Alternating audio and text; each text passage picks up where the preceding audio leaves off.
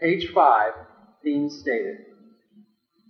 You know, that is on a good script, you'll see someone will say the theme of the movie. Usually to the main character, without the main character realizing that this would be vital to him or her surviving this tale. Um, that is what your movie is about. And that is how you lay out the undulating curve of action as you go through. Um, well, uh, he who has the goal makes the rules.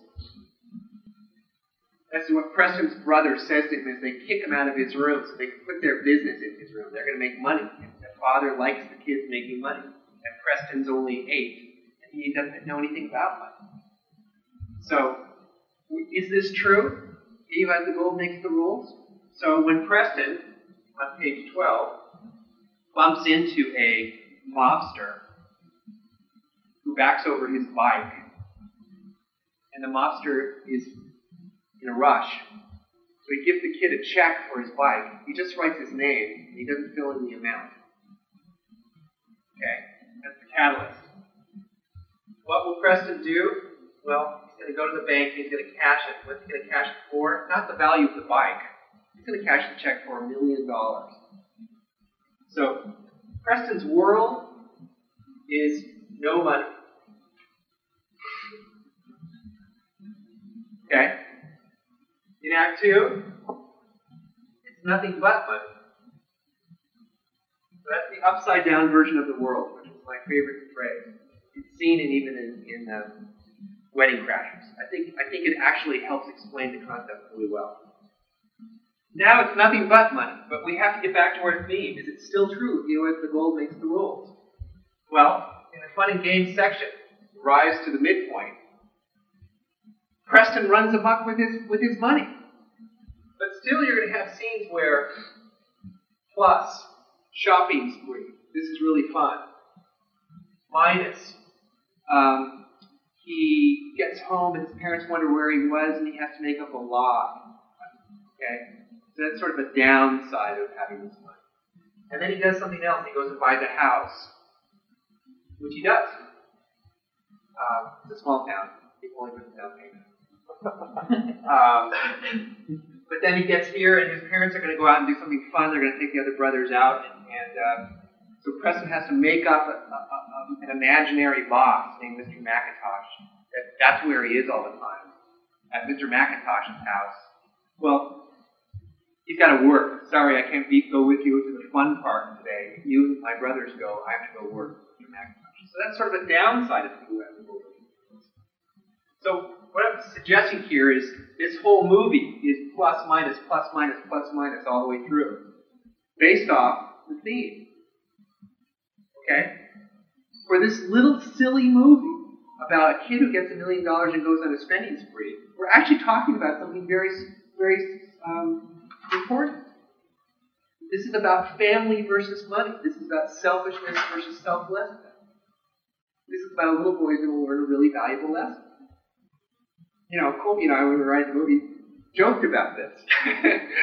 we knew that the kids only wanted to see the spending spree. And we were trying really hard to grind in this lesson, which none of the kids cared about. But we had to put it in because it made our movie have value. At the midpoint, here's where A and B stories cross. He kisses the girlfriend, his girl. Kisses, he kisses Shay at midpoint. Okay, he actually goes out on a date with this woman. He's eight. Well, actually, he doesn't kiss her. He goes out on a date. So this is a classic midpoint bump. False victory. He's got everything he's, he wants. Money in the bank, new clothes, all the video games all the other kids want. Um, and he gets to go on a date with his woman. Okay? Now it's downhill from there. In here, we're going to see Butch. Seriously, the bully, who's going to spy on Preston and realize that he's doing something shady he's going to try to get in to see Preston in his house and be shunned, you know, kicked out of the house. We're going to have the actual bad guys, the gangsters, who now know where the, who the kid is, and now they're chasing after him. By the time this happens, of course, all is lost. Preston has a run out of money. Uh, he's worse off than when this movie started. He, he has no family anymore because they've gone off. Uh, the girls sort of turned out to be sort of, uh, he thinks, a rat. And uh, he's all alone in the world. Again, all off theme. All off theme. You have to make the rules. I'm using Blank Check, a very simple movie, because it, it shows you how, how, how works. The finale, of course, is you know he beats the bad guys. It's in the Home Alone ending. but I mean, it, it worked, and and kids really like it. If you ask a 20 year old who grew up with this movie now, they they remember fondly Blank Check and the kid who ran amok with the, the million dollars. They probably don't remember the he who has a gold makes the rules. That they probably don't care still, but I care, and I think that's what makes the movie valuable. And the plus minus plus minus plus minus is just all the way through that movie. We, we really we really kind of beat it out kind of nicely. And that and that's how theme connects to um, scenes. Theme does kind of give you your scenes. And what it is is is an undulating curve up to the top and then back down to the bottom again. See what I'm saying? Does that make sense? Plus minus plus minus. So that's blank check.